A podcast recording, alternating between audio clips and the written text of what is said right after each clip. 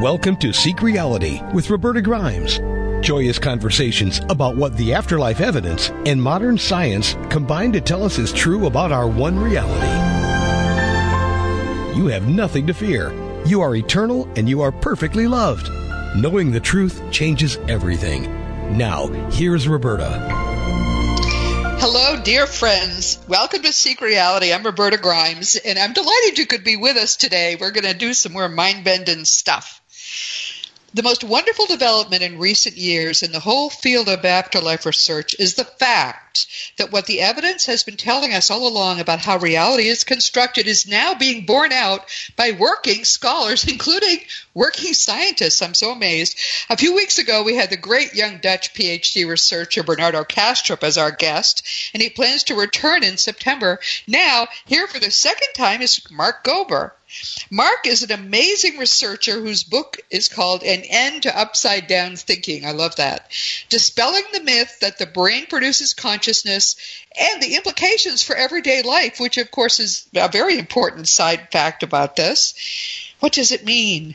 His book is a must read if you're trying to better get your mind around the fact that what we experience as human consciousness actually is the base creative force. It's all that objectively exists. And you know, some of the world's greatest scientists have been talking about this for almost a century. Max Planck was the father of quantum mechanics, and he said, I regard consciousness as fundamental. I regard matter as derivative from consciousness. His great insight was, in fact, the greatest discovery of the 20th century, and it came from his work in quantum mechanics. Of course, as you know, quantum mechanics was emphatically not Albert Einstein's very favorite thing, but even he was thinking about this. He said, one of the things, many things you said that were related to this, is the fact that our experience of separation, that you and I are separate, may be an illusion of consciousness. Wow, that's profound. Einstein said that. The great Nikola Tesla said the day science begins to study non physical phenomena, it will make more progress in one decade than in all the previous centuries of its existence. But Tragically, mainstream science has continued to cling to its materialist dogma, supremely certain that math, math, believe it or not, is the key to figuring everything out. As a result, my own beloved Scientific American, which so recently was certain that any minute now someone would figure out how the brain generates consciousness, has lately been reduced to printing some really nonsensical and entirely unsupported theories as if they were, you know, genuine new discoveries. They're not. They're ridiculous. And it also has taken to admitting, sadly, that the precise way that the brain produces consciousness actually may never be found. That's kind of sad. Mark Gober is a partner at Sherpa Technology Group in Silicon Valley. He's a bright young man, so curious that when the scientific claims in this field didn't make sense to him, unlike 99.9% of the rest of us, he actually set out to figure out what did make sense. And that's why his wonderful book is so important. It's been endorsed by such eminent scholars and thinkers as Dr. Ervin Laszlo, the IONS chief scientist, Dr. Dean Radin, University of Virginia professor Dr. Ed Kelly, my friend Jack Canfield, and my own wonderful personal hero, the great British thinker Rupert Sheldrake. Mark is an important leader in this new generation of public intellectuals. Mark, welcome. I'm so happy to have you back again. Thank you so much, Roberta. I'm looking forward to the discussion. So, let, just because some people may not have heard you, Mark was introduced his book to us at the end of uh, 2018, which was a wonderful program. I hope you'll go back and listen to it. But in case you haven't heard it, if you're listening now, Mark, please tell us again, for the sake of, the, of these people who really may not have heard you before, how a Silicon Valley business guy became interested in the whole topic of consciousness. I have the same question still. how do I know how that feels? That's great. well, if, it, if we were talking three years ago today, I would not have known anything about consciousness or anything that I wrote about. This oh, was a, a fairly recent, a recent discovery for me. It was in August of 2016 when I first stumbled across podcasts that first exposed me to these ideas. And I wasn't explicitly looking for research on consciousness. I was listening to business podcasts and health podcasts and I heard one called uh, Healing Powers uh, by a woman named Laura Powers who has psychic yes. abilities of her own. Yeah, she's been one of our guests too. Everyone, look up Laura. She's wonderful as well. She is and that was kind of my first exposure. And I, I, wouldn't say that that changed my life, just hearing a few of her podcasts, but they raised enough questions to the point where I, I decided to start reading and researching further. And when I got into the real research and saw scientific evidence, then my paradigm began to shift, and I started to research more and more. Spent about a full year just redoing my whole paradigm of life because I, I, I, came from very much a materialist perspective without probably calling that. I, I, had a very conventional view of life. And here I was being exposed to information that challenged that view. So it was a very transformative period for me personally. And at the end of that year, decided to put my, to summarize the research into a book. Uh, originally, I had no plans of writing a book. That, that came much later. And here we are today. But so the, because your book is really, really good and deep, and it looks like there was a massive effort involved. You're saying it just sort of slipped, sort of slipped out like that. It was, oh, I guess I'm writing a book now, and you just wrote it. well, it did take a lot of effort, and there was a year's worth of research. But the actual writing portion of it, of, of building the manuscript, that happened over a few weekends in July of 2017. I remember and, this story. Oh my yeah, goodness, it's amazing. Yes it just and, and, actually I've kind of been trained to do things like that. My my background in investment banking and I wrote a thesis in undergrad at Princeton. I'm very used to building narratives and putting evidence together. So it was just kind of applying lots of skills that I had used many times before to the year's worth of research that I kind of had stuck in my head. The, an end to upside down thinking everyone is a very very good book. It's an easy and powerful read but there's so much more meat in it. If you've read my books you know that i kind of like to give you as much happy stuff as i can. This is a solid book. It's such an excellent book that it's one of a very few a handful of newer books that we've added to the bibliography uh, that goes into all of our fun books. I'm, I'm very careful what i put there but this was something i'm hoping everyone will read this book. So that's how it started for you. What happened then after you got the book out? Hmm. So I, I wrote the initial manuscript in July of 2017, and then was very fortunate to end up being connected with my now agent and publisher, Bill Gladstone, who represents Ervin Laszlo and Eckhart Tolle and people in yes. this space. Wow, so good. it was it was very helpful to be connected with Bill because he he knows the space, and so he's been a, a major part of getting the book out. And so the the book was published in August of, uh, excuse me, October of 2018. And so since then, I've been speaking publicly, um, both in the US and in Europe, and also doing lots of interviews just to talk about the ideas and hopefully present the information in a way that people can digest. And that's really been my goal because, as you kind of alluded to earlier, these ideas are not necessarily new. Maybe some of the scientific studies are new, but the ideas are not. And what I found, what I found to be lacking in, in the literature when I was reading uh, was a synthesis of many different areas put into one place that a non scientist, non philosopher, maybe even non spiritual person could digest. And that was my goal. Yes, and you did a beautiful job of that. But all right, you had to go into, you know, your regular day job and everyone looked at you funny or what happened? How did you come out to, to these people after you had written this book and it was published? At first, when I learned of these topics in August of 2016 and fall of 2016, I barely talked to anybody about these topics because I was trying to figure out what was real and what wasn't. I had a hard time believing that my picture of reality was completely wrong and that most of the people around me also sim- didn't have an accurate picture of reality. So it took me months before I could get the picture straight in my head of actually being able to talk about the topics. And it wasn't until around the time that I wrote the manuscript, which was in 2017, summer of 2017, that I started to talk to colleagues about it. And it was more just expressing my interest in the in the ideas. And actually, the the reception, at least in my close professional circles, was really positive Great. because we work with uh, companies usually in the intellectual property arena, meaning people who are innovating relative to what has been done in the past. It's known as prior art. So we see this all the time where there was a way of doing things in terms of technology. Someone comes along and challenges it completely and gets a patent because the idea is novel.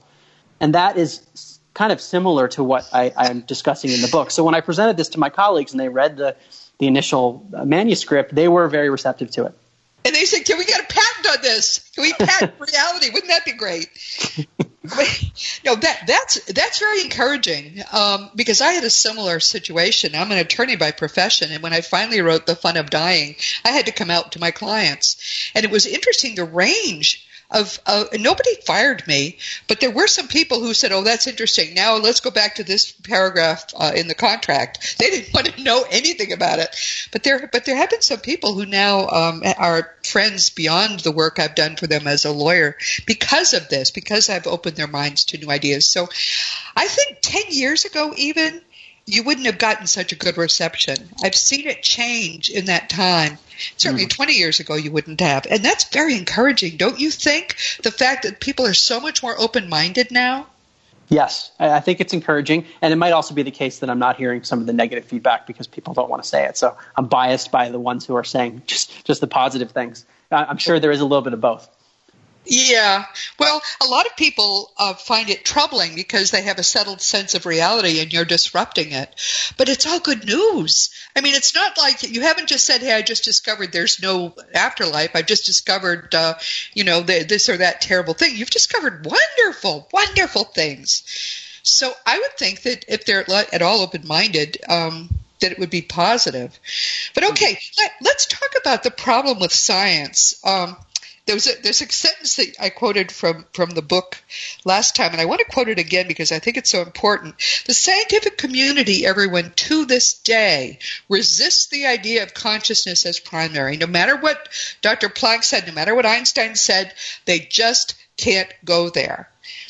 And th- this may be a reason why. Um, Mark says in An End to Upside Down Thinking if even one of the anomalous phenomena described in this book is in fact real, then the consciousness's primary framework is a much more suitable picture of reality than is materialism. And if that is true, then we listen to this, then we need to rethink together as a civilization, we need to rethink science, technology, medicine, education, politics, and what it means to be human. So basically everything. Mm-hmm. This the, the, what, what, you have discovered and others have as well, and I'm sure this in fact is true. I have no doubt about it. The evidence is overwhelming. What what you all have discovered changes everything in the most profound way. So no wonder scientists are kind of swallowing hard if they if they see more and more of this evidence coming forward. But how do you feel about it? Why is it that they find it so hard to face this? Do you think? I try to think back to my old state of mind um, three plus years ago. How would I have approached the right. implications of this? And I think the fact that the ideas are ultimately very comforting is one of the reasons one might resist it. Because I think there's a bias, and, and I probably had this before, which is that, well, if something is comforting, then it might be too good to be true, and it's likely a rationalization. Yes. But I think in believing that, we can perhaps discount the possibility that something could be both comforting and true at the same time. It's a logical error. I, I you know, I frankly, recently, until recently, I, I, might have said, you know, it's hard to believe they don't want good news. But I have heard uh, just over the past week from a couple of people who had discovered my work and the work of others, and and suddenly now they no longer were afraid of death and they wanted to ask me more questions about it. But they had they had trouble believing that the answers are all good news. It's like it's it's if it's this good uh, how can it be true? Sort of. We're so used to thinking well there's the good and then there's the bad and it's all good.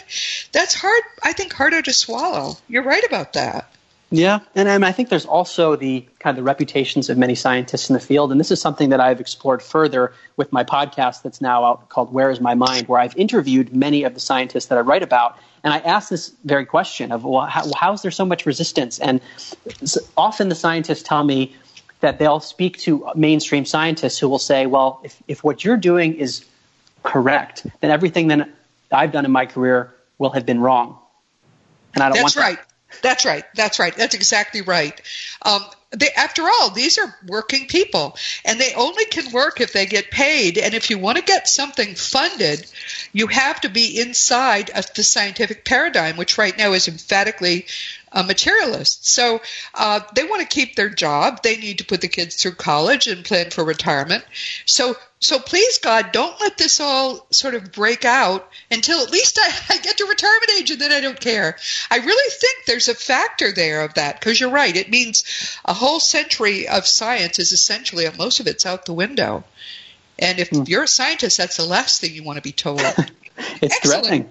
And, and, I should I should add that that even people like Brian Josephson, a Nobel Prize winner in physics, he is not immune to this either. He has come out speaking about the paranormal, and he said that he thinks telepathy is real and that quantum physics might explain it. He was uninvited from a scientific conference because of his interest yes. in the paranormal. Yes. So, so that I think is a very telling story of someone who is so credible in a mainstream way he even broaches this topic and is considered to be an outsider. So, can you imagine if you're not a Nobel Prize winner in physics?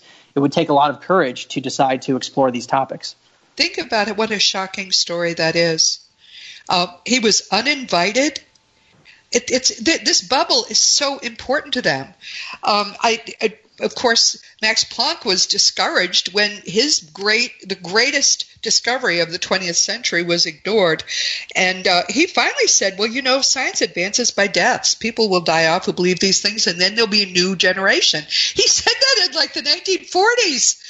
It, it, it's just it's it's going to be a hundred years. It will have been by the time this is really um, has broken forth into the world in a major way. So what's going to make that happen? What do you think is going to be?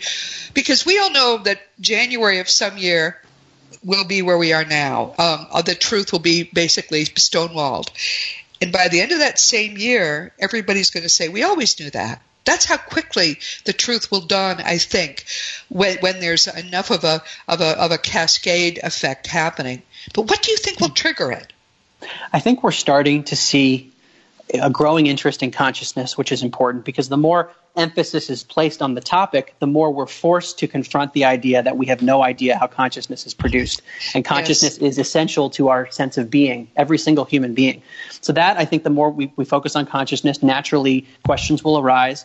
But I think mainstream attention and mainstream credibility will be critical. And I, I, there's a semi recent example which I think is extremely positive. It's a paper that was published in American Psychologist by Dr. Etzel Cardeña it's a meta analysis of many of the parapsychological phenomena that have been conducted uh, in, in laboratory settings for decades. So, telepathy, precognition, remote viewing, psychokinesis, looking at the statistical results of decades of research. And American Psychologist, which is the official peer reviewed journal of the American Psychological Association, approved the article. Wow. Yes. That's very good. That's very encouraging. And Bernardo, who I know you have interviewed, I just think he's a fascinating young man. He's a Dutch, uh, had been a computer, his PhD as a computer scientist. He just got a di- different PhD in in um, studying this these very areas. I would I can't remember what they exactly called it, but he, he his um, I have recently shared with the people who follow my my uh, blog posts that uh, you know I shared the the half hour. Uh, it's on. You look it up, everyone. It's online. Bernardo Kastrup defends his PhD thesis.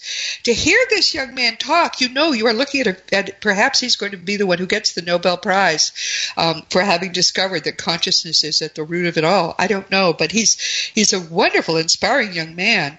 But but um, I discovered him in Scientific American. Mm. Now, I guarantee you, because where, where they let him have a blog and he talks about all this stuff, I guarantee you that even five years ago, because that's always been my favorite magazine, it, I, I keep following it for a long time. I followed it hopefully. Now it's a humor magazine mostly, but but there was Bernardo, and that's very encouraging, don't you think? I think it's very encouraging. I think he is brilliant. I agree. His, his new book, The Idea of the World, I think is a really critical book of looking at this consciousness centric picture from a philosophical standpoint. Yes. He really picks apart the materialist, physicalist worldview. Uh, philosophically.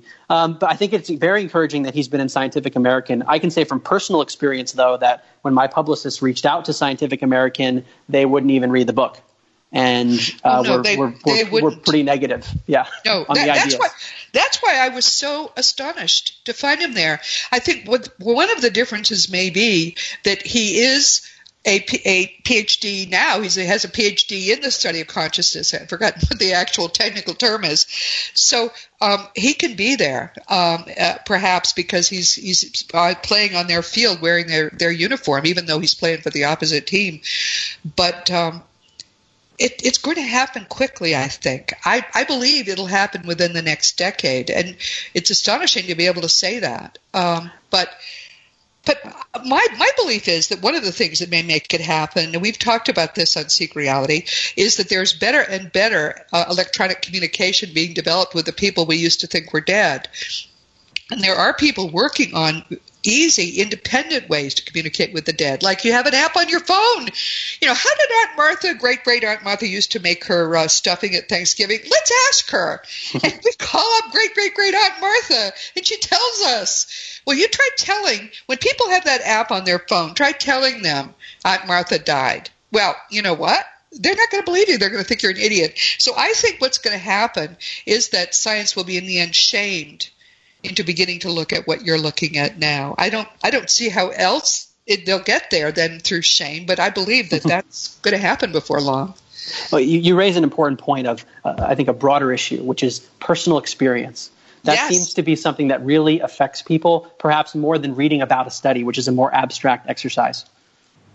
I think that's true too. Um, are you are you studying at all the kinds of um, transformational, transformative experiences that people are having personally? Um, is that an area of interest of yours?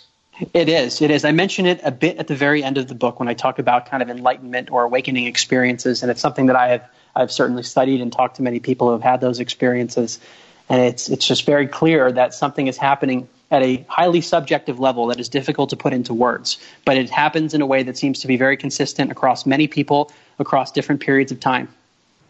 Yeah, I, I think that you're right about that. Um, I think that an important uh, area, of course, is near death experiences, which almost didn't exist before 1975 and are common now, very common. Of course, none of them has anything to do with death. That's a different phenomenon from death. But just knowing that your mind can easily survive outside your body, even if your brain is temporarily non functional, is a very, uh, that's a very important thing. And, be, and the kind of experience it usually is very spiritually uplifting um, transformational in that way is very important. But people won't talk about these things unless they trust you.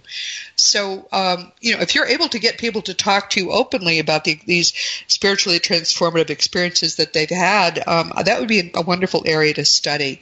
Because I think by, by midlife, most people have had one, uh, and they just don't talk about it.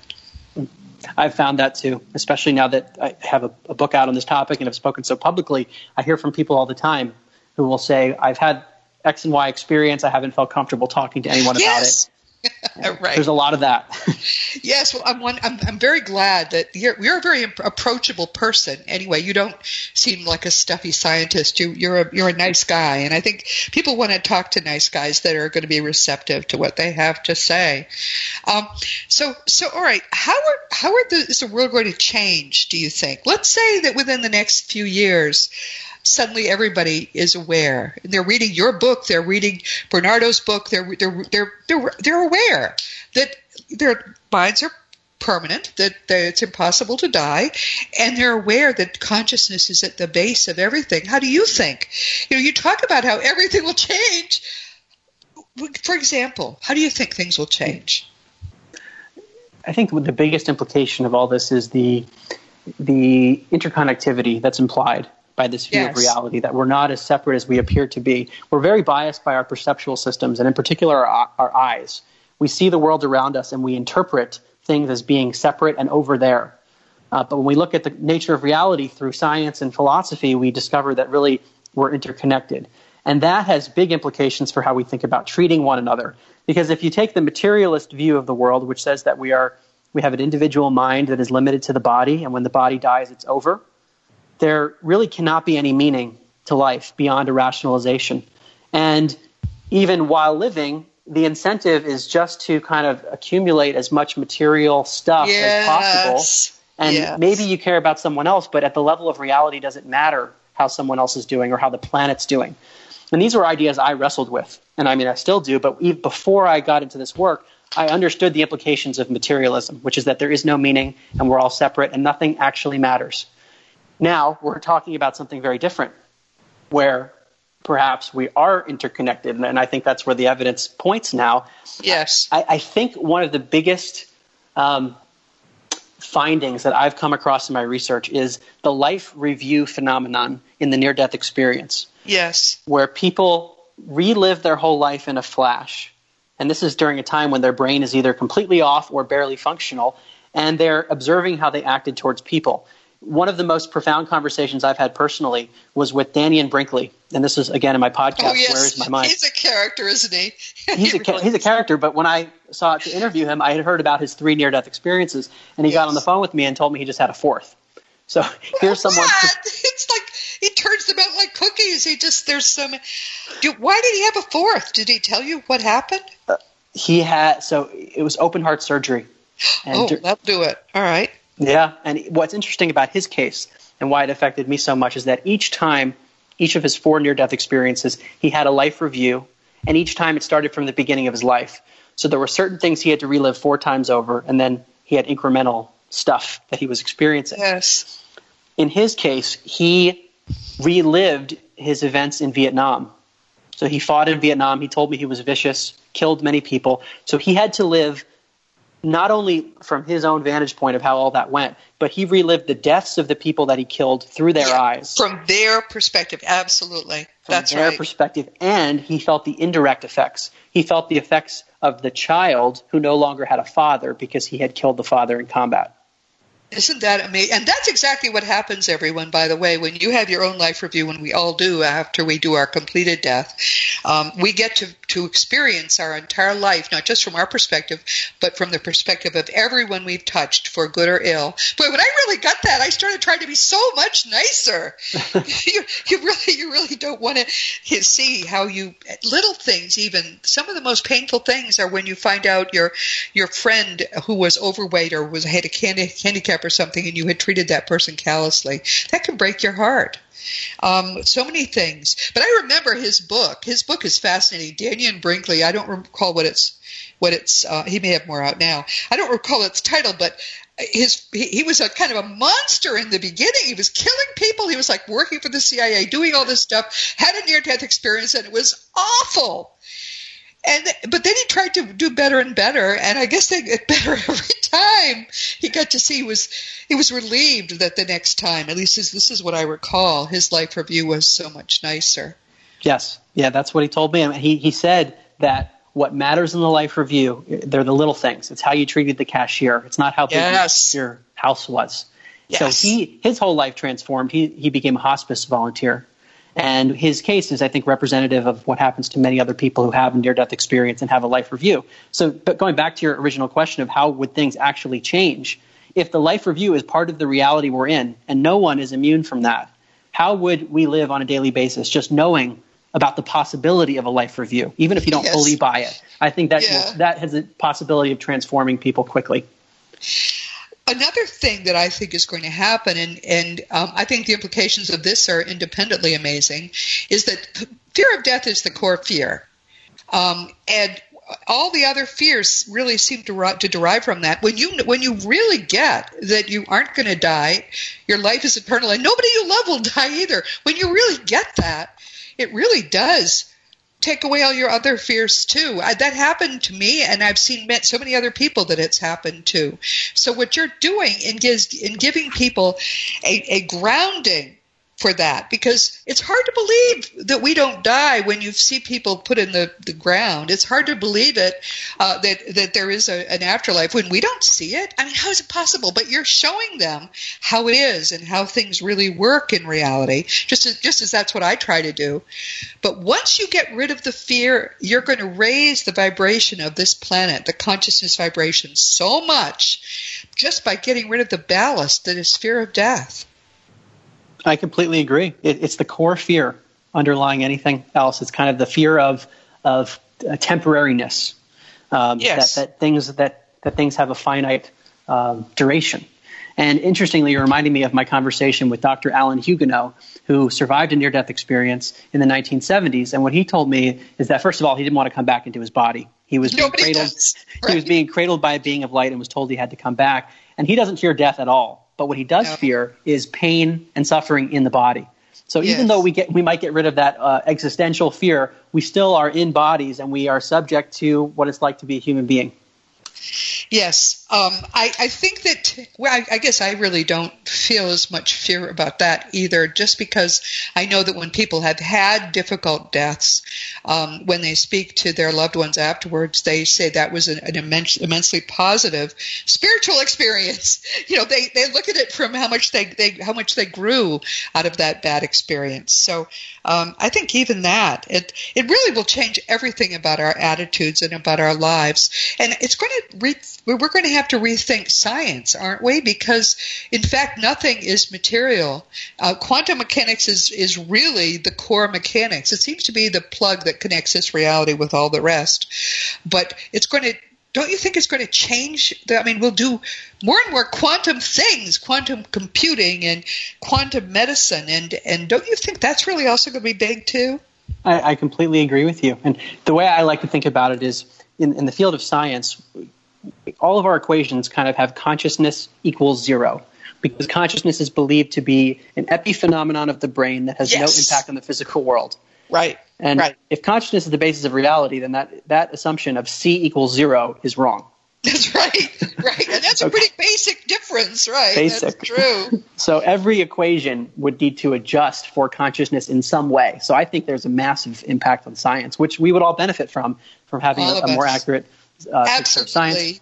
Yes. It's Also- going to be tra- tragic, though, that some people are going to find that they their life's work was worthless. I feel bad about that. But the, the sooner this change happens, the better it'll be. That these young scientists won't go through that. I'm sorry, you were about to make a point. Yes. Well, hopefully we can we can say that uh, people's life works will be recontextualized, Oh, and that it's still usable, it, just in a new context of consciousness. So Oh, that- it might make it more palatable. Yeah, th- thank you for doing that. That's comforting. So, all right, yeah, so you have a podcast now, which is different from what a lot of people have in terms of a podcast. Where did that idea come from? When I signed with Bill Gladstone, my literary agent, this was back in 2017. He said, "Look, this you're not an author in the space. People don't know who you are. It would be really helpful to do to make a name for yourself so that people uh, know who you are, and then they'll recognize your name when your book comes out." So I, I was thinking of podcasts initially to, to help with that because podcasts for me were extremely helpful when I was Yes. learning because I got to hear from people themselves and got to gauge their credibility of wow, this person spent his or her whole life studying this topic. Do I really think this person's lying? Yes or no? So I think Right. I, I, I was able to do those calculations in my head. And I said, wait, I could try to do the same thing, make the information as accessible as possible um, in my own podcast. So another set of synchronicities occurred. I reached out to the one friend I, I have in the media area. He does sports shows, um, usually for TV. And I said, Hey, do you know anything about podcasts? I'm, I'm thinking about starting a podcast. And he said, You're not going to believe this. I'm leaving my uh, sports TV show to go to the biggest podcast production company next week. And I hadn't talked to this guy in years. Yeah, that's um, a synchronicity. So pe people listening are saying, uh, "Wait a minute, how is that possible? What a coincidence!" Well, we're told by people who are not in bodies that there are very few actual coincidences. Statistically, they're very unlikely. That was not a coincidence. That was a, syn- a synchronicity. That was something that was meant to happen, and I'm I'm thrilled about that for you. That's wonderful. So when I first talked to my my friend and now producer Matt uh, in 2017, I was anxious to get the podcast out. I wanted to interview people, record the interviews, and get the the interviews out to people. And he said, "Mark, please just trust me. Don't do that. We need to make a unique show that is like a real production because you need your show to stand out.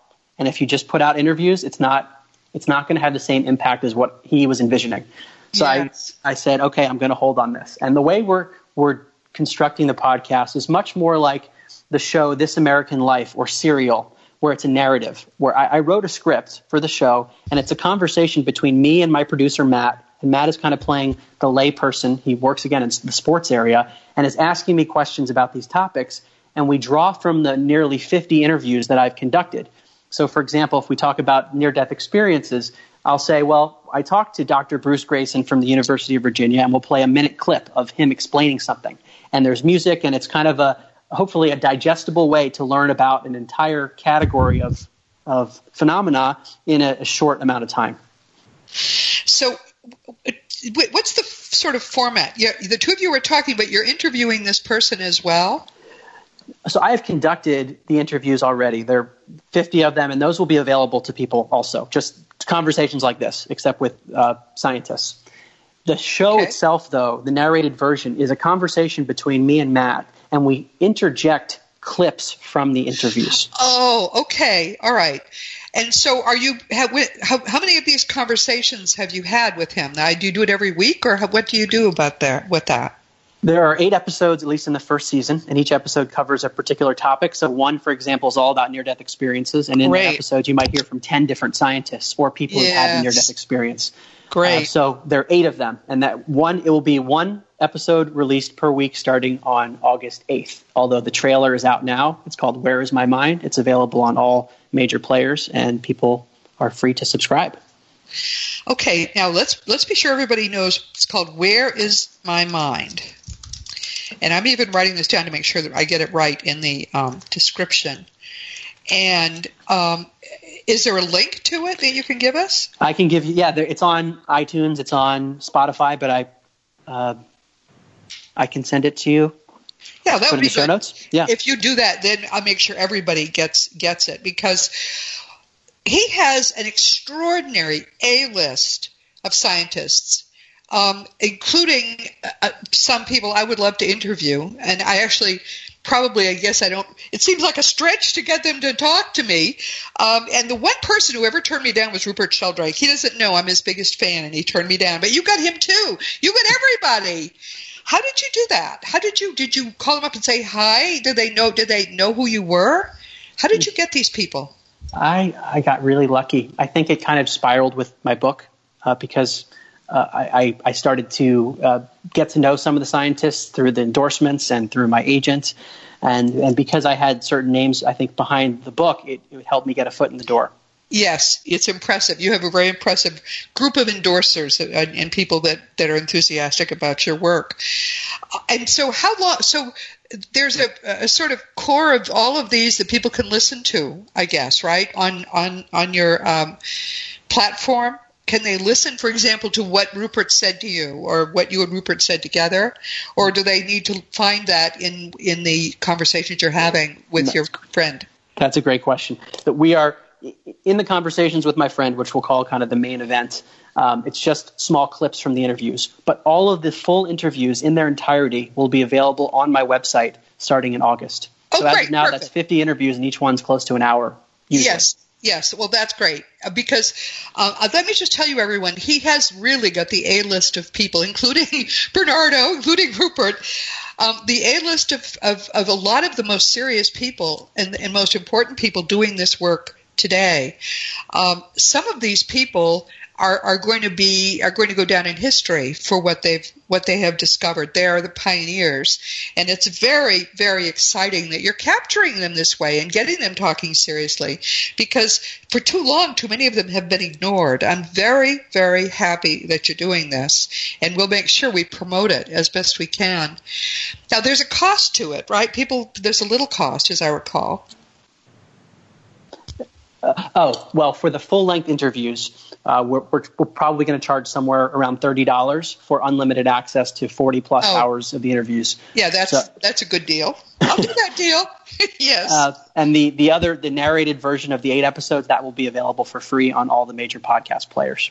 That's so great. We, want to make it accessible. There are editing costs, and that, that's why there has to be uh, some cost to it. But we want to make it accessible to as many people as possible. That's great. Thirty bucks is a is a good deal, especially if it's unlimited access. Because as I say, these are some of the greatest people in this field, and it's wonderful that you're giving them a chance to really shine. I mean, I'm pleased about this. This is great. And what what are, where are you going next? Have you thought about this? Is there another book in the offing? I get asked that all the time. I sure. think right now we are still in the final editing phases of some of the episodes, and until this podcast is complete, it's going to be hard for me to think about the next project. So I'm really in the, the final phases of that, and editing a podcast is very different than editing a book. I'm learning. Oh yes. So yeah, yeah, that's that's my big project. I really don't know though. I mean, recently I, I was uh, added to the board of directors at the Institute of Noetic Sciences, so that's going to be a big Thank you, but that's the, I, I love the work that they're doing. I think they're one of the pioneering uh, yes. institutes in the world. I think also the University of Virginia, the Division of Perceptual Studies, yep. is doing amazing Absolutely. work. Yes. So I want to be more involved in trying to move things forward, and I think that's generally what I'm trying to do because I know for me personally, the information transformed my life, and I've heard from other people who have kind of been in my circles and have been along the ride with me. Their lives have shifted too as a result of this exposure. So I want to yes. make it accessible to people. Yes, no, this is very exciting. Um, the Institute of Noetic Sciences is um, Dean Radin is to me one, another one of my heroes, and he's also someone that you interviewed.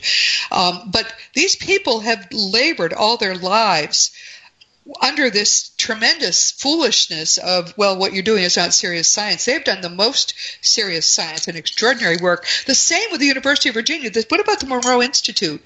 They're, they're also doing mm-hmm. wonderful work. It's yeah. just um, it, this is it's wonderful to see these people I've watched for my whole life doing the, this very important work finally getting some of the recognition. And I know they're going to get a whole lot more thanks in part to what you're doing. I'm so so pleased with what you're doing. And the fact that you're making it seem easy and fun. That's part of the part of the problem with people who are scientists. They can tend to get much too serious about things. I know you're not a real scientist, but you are. Mm-hmm. I, having read your book, um, I, I, think you should go in and try to get a PhD too. I think you've certainly you. done the work for it. But um, are, do, is there anything else you're going to do? Is there another book coming? Uh, do you think after this, after the, the, the editing is done? It's always possible. I, I am I, I never stop researching. So there's a lot in my head that didn't make it into the first book. I would just yes. have to think about exactly what it would be. And if I write a book, I want it to be really impactful and I want to feel really good about it. So that would be the first step is to find a topic or an angle that I'm passionate about rather than yes. just trying to put a book out. That's yes. that would be step number one.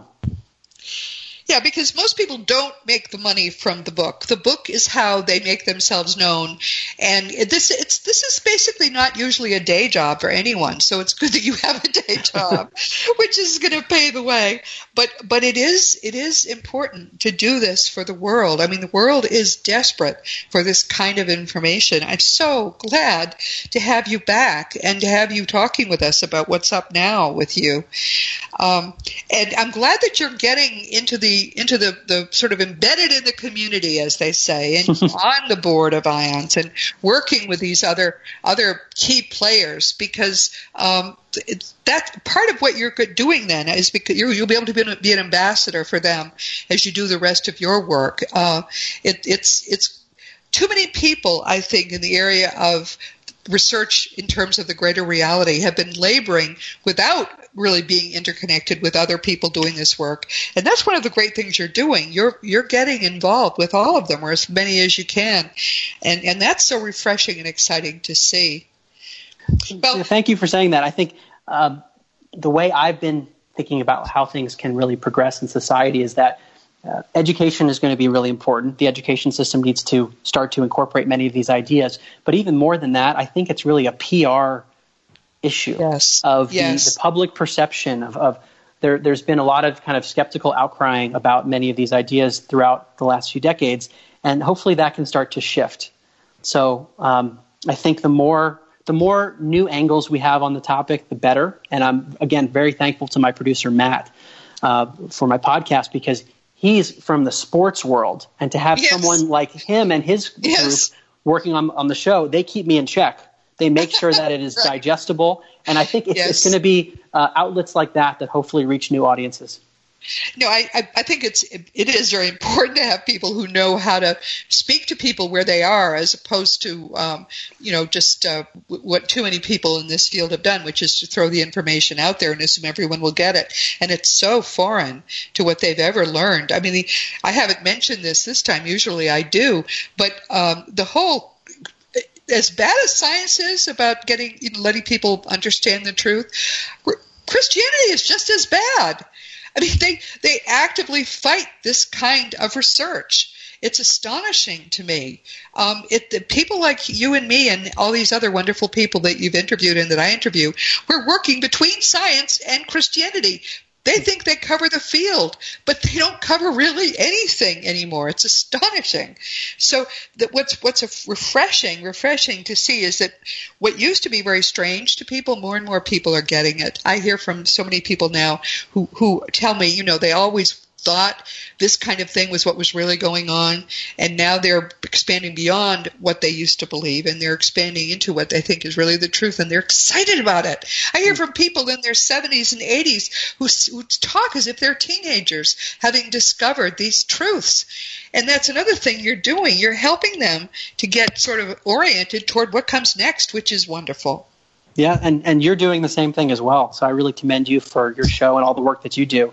I think it takes many of us, and but it's it's conversations like this. I think of maybe if someone hasn't heard about these topics before, it can really shift someone's life. So you never know who will hear a conversation, and you've been doing this for many years. So thank you for your work. Oh, thank you. This is a mutual admiration society. I could do this forever. Unfortunately, though, we have come to the end of our time. I really feel bad about this. We'll do this again, Mark. But love that. Uh, what's your your website is markgober.com, right? People yes. can to there m a r k g o b e r dot com. It's great when you can get your own name. It's not common anymore, but that's a good thing. And uh, with everyone, this is a very important book. Mark is a very important researcher, and what's exciting is you're going to get to get in with. If you read his book, you're you're in on the ground floor of some amazing things that are going to be common knowledge in 20 years. It's astonishing, even probably not even that long. So, meanwhile, as you all know, this has been Seek Reality with Roberta Grimes. I'm glad you could be with us today. I hope you take really a lot away from this. Please never forget that you are a powerful, eternal being. You never began, you never will end. And when you really get what that means, it changes everything in your life for the better. Next week, our guest for the 27th time will be our much beloved friend and the world's leading expert in the study of the greater reality and how it all fits together, Dr. R. Craig Hogan.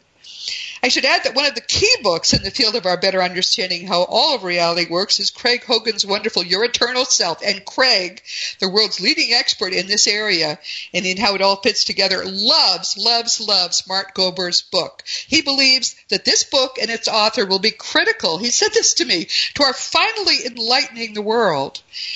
So, as I've said, next week he'll be here for the 27th time. And what's amazing is every one of these programs has been different. We've talked about different things each time. This time we're going to be discussing communication with the afterlife, why it's so hard, how you, as an individual, can learn to communicate with your dead loved ones as individuals. People have been asking me about doing this interview, so please join us next week. You're going to love it.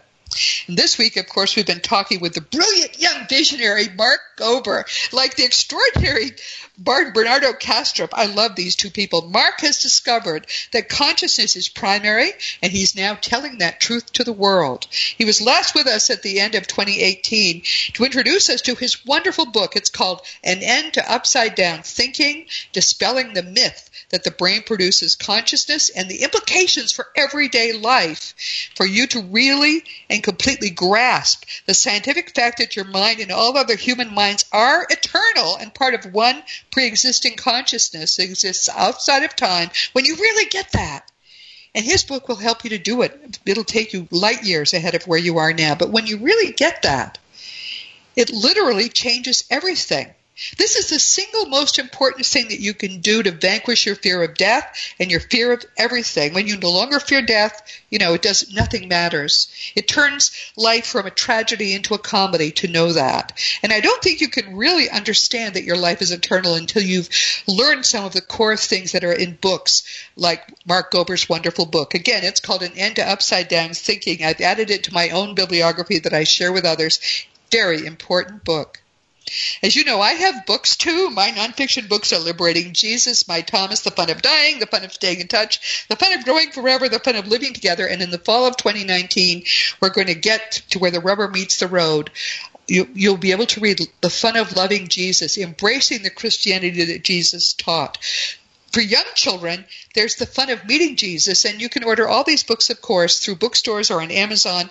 The adult books, of course, will also always be available on audio as audio books.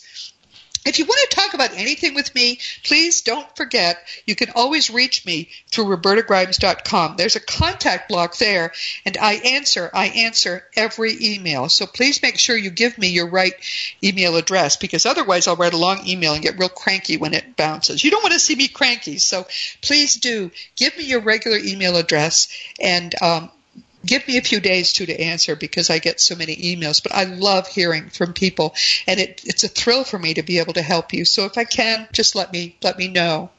Past episodes of Seek Reality are available on webtalkradio.net, realrevolutionradio.com, iTunes, iHeartRadio, and a number of other stations. And there's uh, especially those, in, I should just say, in the wonderful Dream Vision 7 radio family. I'm so happy about what they do with my work.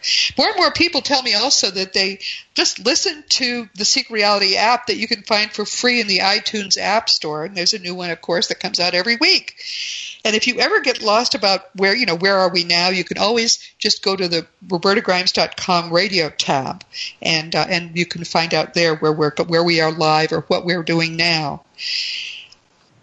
Of course, I hope you will start to follow my blog uh, because we talk there about some of the very same things that we talk about here, and uh, it's always, I think. Um, there's a little more space in a blog. We can talk about things in a more sort of detailed way but again, just don't don't hesitate to reach out to me. I'm your friend, and I'm trying very hard to make this easy for you. It took me 50 years to get to where I am now.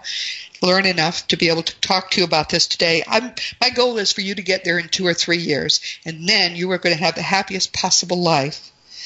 So, meanwhile, this has been Seek Reality with Roberta Grimes. Please enjoy and please make the most of this coming week in our one reality knowing that you in particular are a powerful, eternal being, and you, most of all, are infinitely loved.